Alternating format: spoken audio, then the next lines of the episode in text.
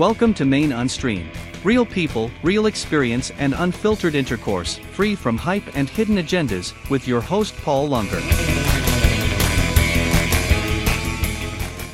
Welcome to another episode of Maine Unstream. Thank you so much for joining me. And uh, if this is your first time here, if you've come back and haven't previously subscribed, I'd be grateful if you'd uh, take a moment to click the subscribe button. And if there's a notification button, click that one as well. Um, of course, if you're, if you're on the website, depending upon when you're on the website, we may or may not have that capability there too.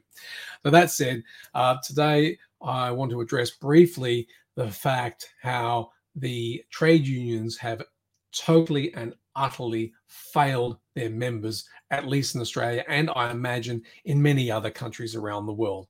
You know, in the past, the trade unions were considered to be the protectors of the working class, the defenders of the working class. They stood up and they got you to stand up and they got you to fight, and they were there with you, fighting alongside you, providing legal support, providing financial support, providing access to resources that you need in order to weather the storm of getting a fair deal. Now, I've never really been a union guy all my life, but I have to pay fair dues where they're owed. And, um, you know, despite all the labels that the union members were given, like commies and God knows what, and all the dirty tricks that they used to do and still do, uh, they got the job done in many cases. Sometimes, you know, I don't like all their tactics, as I say, and I've never been a union guy, but I have to say um, if you compare what was happening in the 70s and the 60s and, and so on compared to what is happening now, frankly, I'd probably become a union guy um, back then. And I'll get to that, that, that actually that point a little bit later on. So, um, and, and, and what you have to realize though is that all these unions, the idea that they were standing up for you, it was just a pretense. You may not think so. You may think I'm nuts and you may tune out right now, but it was just a pretense because they weren't really being paid by you and all your members' dues. They were being paid by someone else. And they were lining their pockets just as much as anyone else. And of course, there were honest and there still are honest union members, but just like cops and politicians, there are a number of dishonest ones.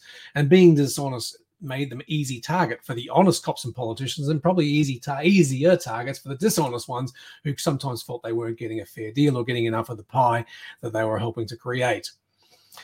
Now, of course, the pretense is gone. They can no longer uh, suggest these trade unions can no longer suggest that they're supporting you because if you look especially at the construction industry, the healthcare industry, but really pick any industry, quite apart from construction and healthcare, police, retail, uh, hospitality, you pick an industry and they are not standing up for their members. There are the odd unions, small unions, um, who become the exception to the rule, but the majority of them are simply towing the public line, towing the narrative. Why?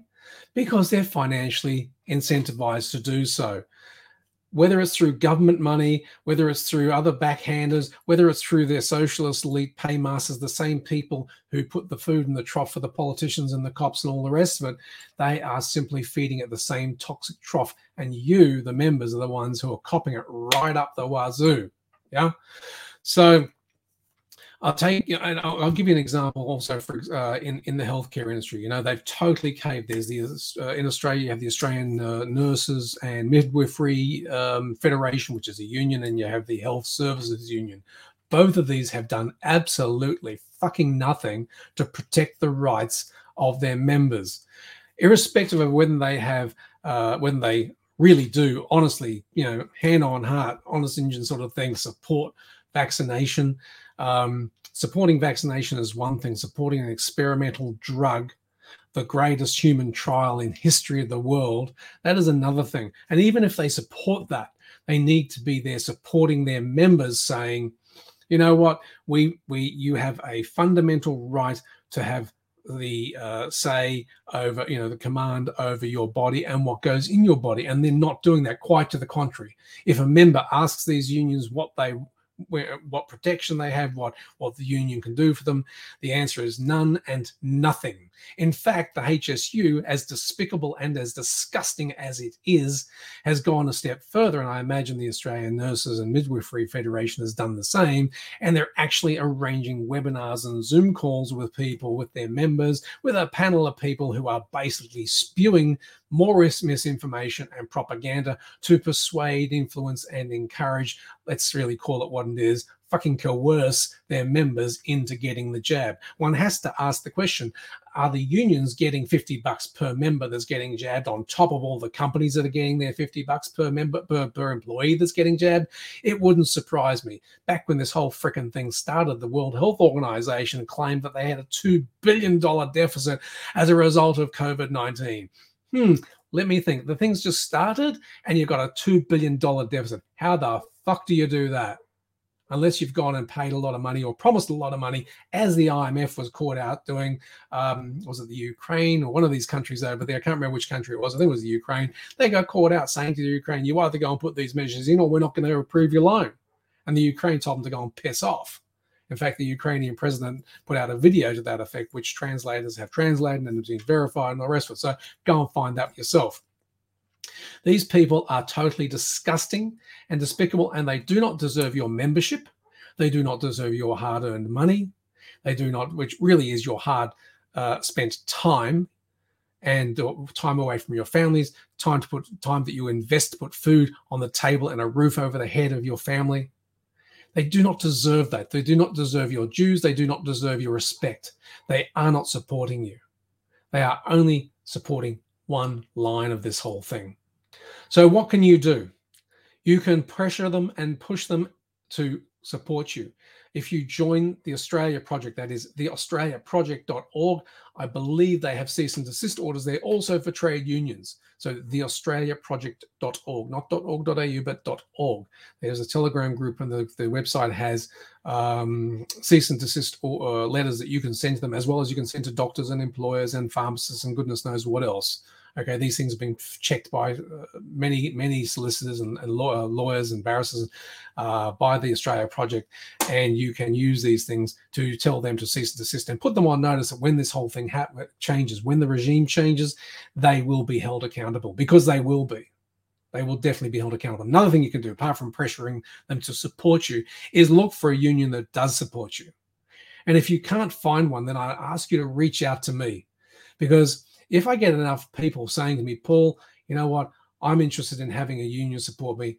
I'm actually already looking into how to start a union, especially for the healthcare workers as a starting point, maybe later on other industries, but for healthcare workers, nurses, midwives, collectors, whatever, anyone in healthcare. I'm looking to put together a, a, union. If I get enough people saying, yeah, we want to have this, then I'll put a lot of effort into it and we will get the job done and we will get a seat in the table and we will get you the, the, the conditions that you want, the conditions you deserve, and we will make sure that your rights are protected. Right now, no one is out there protecting your rights. No one could give a flying fuck about you. Not your unions, not your employers, not your government, nobody. The only people who really care about you are those who share your values and who resonate with what it is that you want to be able to do with your life in a free society, which right now we do not have, but we will have very soon when we take this whole thing back.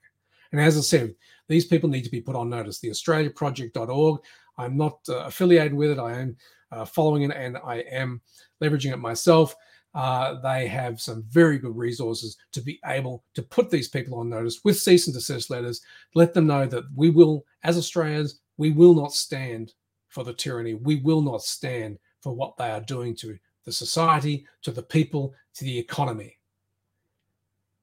It ends now.